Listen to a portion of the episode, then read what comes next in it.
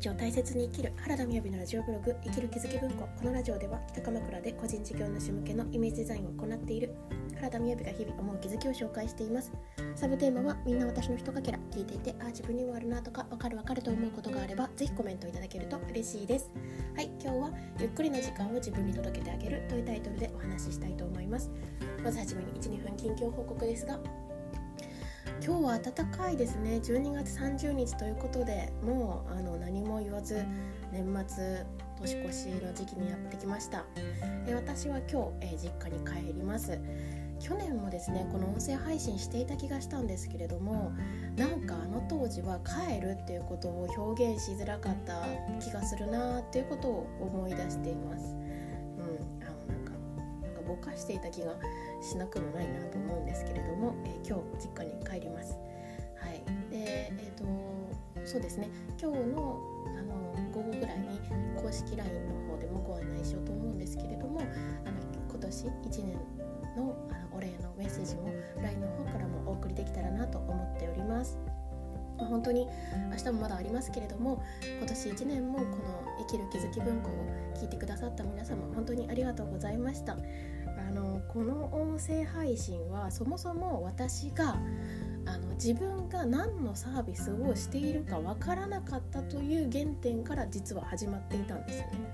そうで自己紹介を自分が話せる機会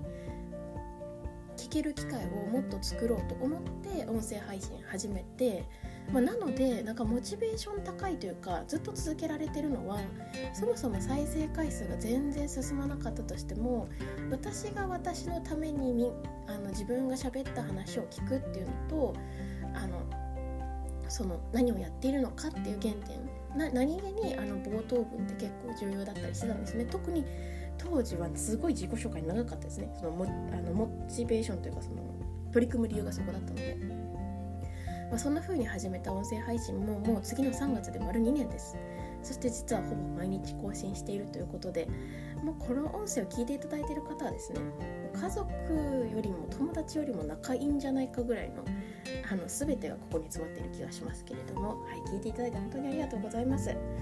今日のタイトルはあの「ゆっくりの時間を自分に届ける」ということなんですけれどもなんかですねあのこれ私はこう思うってことなんですがあの私大晦日ってお掃除したりするじゃないですか。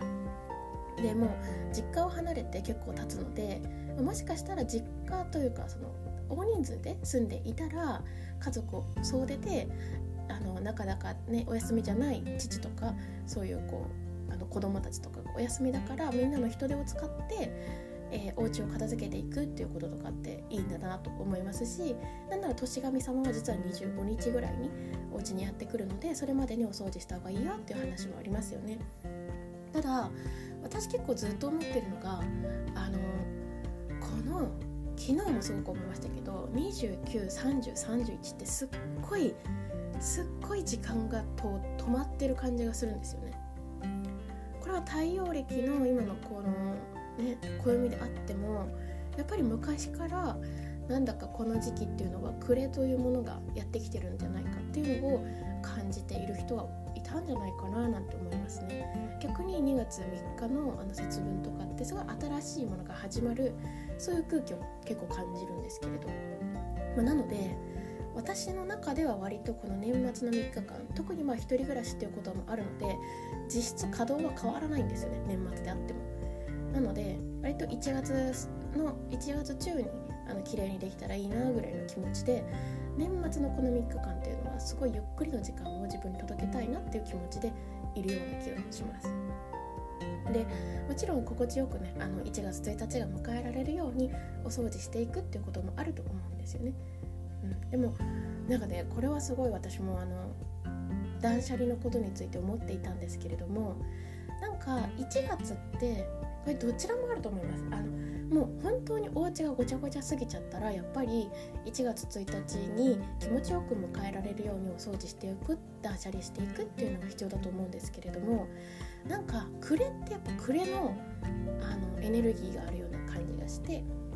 で年明けっていうのはなんかもう新しいステージになってる気がするんですよね。ほぼ自動的に。でそのほぼ自動的に新しい空気になった時にあここっていらないよね。なんかここってもう違うよね。っていうのがむしろ見えてくる。でそれを自然に捨てれば全然いい気がしちゃっていてつまりなんか新しいステージになっていった時の方が断捨離に必要なものって見えてくるんじゃないかななんていうことを思っております。ということで今日はゆっくりの時間を自分に届けるということでお話しさせていただきました。今日も聞いていてありがとうございます。それではバイバイ。